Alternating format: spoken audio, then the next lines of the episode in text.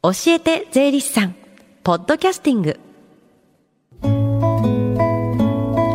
FM 横浜ラブリーデー近藤沙耶香がお送りしています。教えて税理士さん。このコーナーでは毎週税理士さんをお迎えして私たちの生活から切っても切り離せない税金についてアドバイスをいただきます。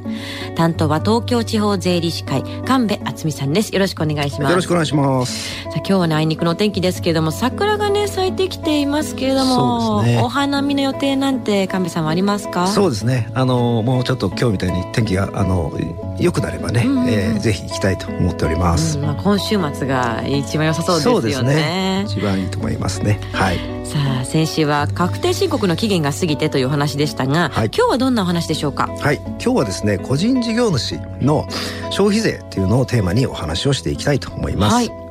で3月15日が個人の確定申告のしょ、えー、申告期限というのは皆さんよくご存知だと思うんですけども、はい、えー、この個人の消費税の申告期限というのはこれ3月の31日なんですね。個人の消費税だけですよねなんで3月31になるんですか？そうですねどうしてでしょうね。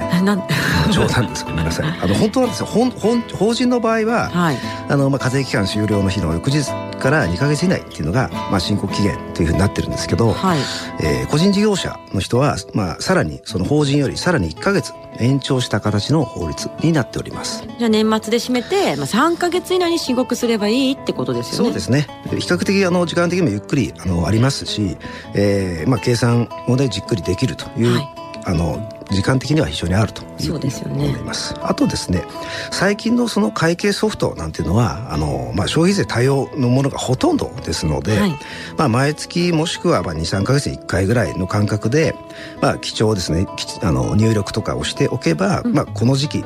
に慌てることもないかなと思います。うん、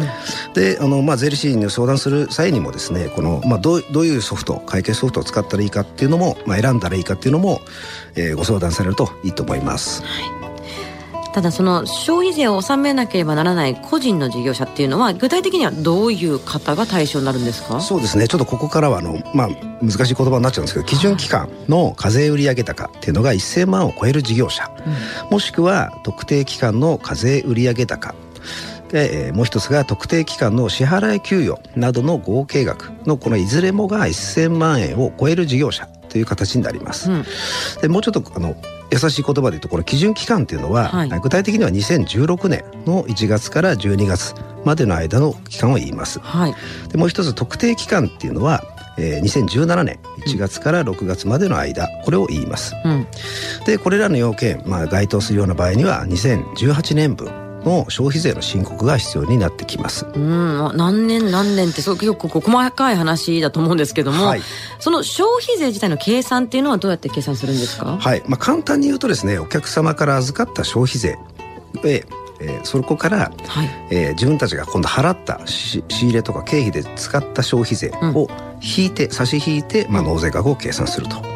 で、えっと、例えばですね売上まあ2000万ぐらいあったとしたらその消費税が160万あります。はい、で払った方の経費の、えー、仕入れとか経費がまあ1500万だとすると、うん、えー払った方の消費税がこの120万円になりますと、うん、でさっきの160万から120万を引いた40万円これがまあ納付する消費税というふうに計算になります。単純に。はい。でこういうやり方をまあいわゆる原則課税というふうに言います。原則課税ってことは、はい、例外があるってことですか？そうですね。例外というのが一つあって、まあ簡易課税という名前で、はい、あのそういう方法があります。うんうん、でこの申告をしたいという場合にはまあ事前にですね、うん、えー、税務署に簡易課税制度選択届出書っていうそのあの届け出を出さなきゃいけないんですね。うんうん、で事前にっていうのは例えばまあ今日今日出したとしても提出したとしても、簡易課税の適用を受けられるっていうのは、まあ、2020年分の,、はい、の申告からというふうになってしまいます。うんうん、でまあこれいろいろ条件あるんですけど、まあ、先ほどの基準期間の課税売上高これまあ2年前っていうふうに考えてもいいんですけど、はい、えー、その売上が5000万円以下じゃないと、これ、うん、あのこの簡易課税っていうのを受けることができない、はい、はい、そういうことになります。うんうん、でもう一つ簡易課税っていうのは一回採用しちゃうと、継続して2年分はこの簡易課税のまんま申告しなきゃいけないというふうになってますので、うんうん、えー、この簡易課税制度選択届出書っていうのを出す時は、うん、まあ、必ず税理士に相談してから出されることをお勧めいたします。わかりました。はい、まあじゃあ先ほど出てきた会計ソフトの選び方とかこの簡易課税制度で申告したいっていう方は、まあ、税理士さんに相談するのが一番安心ですよね。そうですね。ぜひ相談してください。はい。お待ちしております。はい。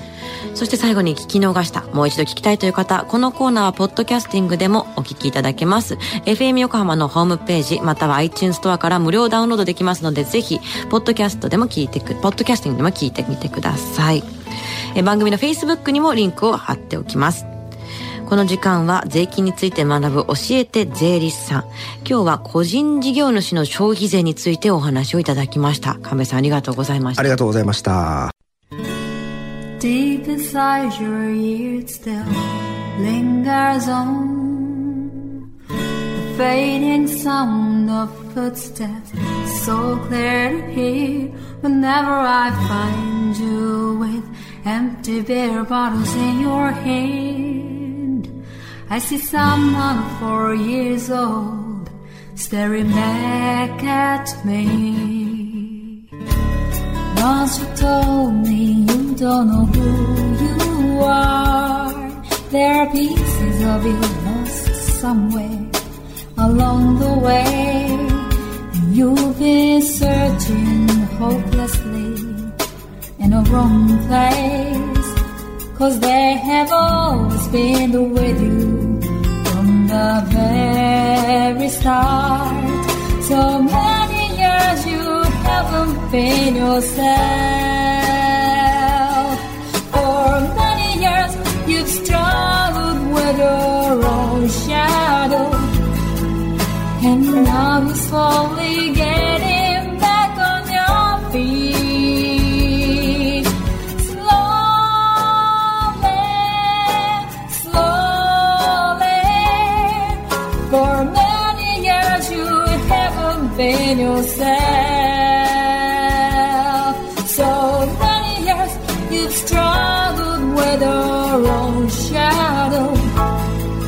And now you're here with me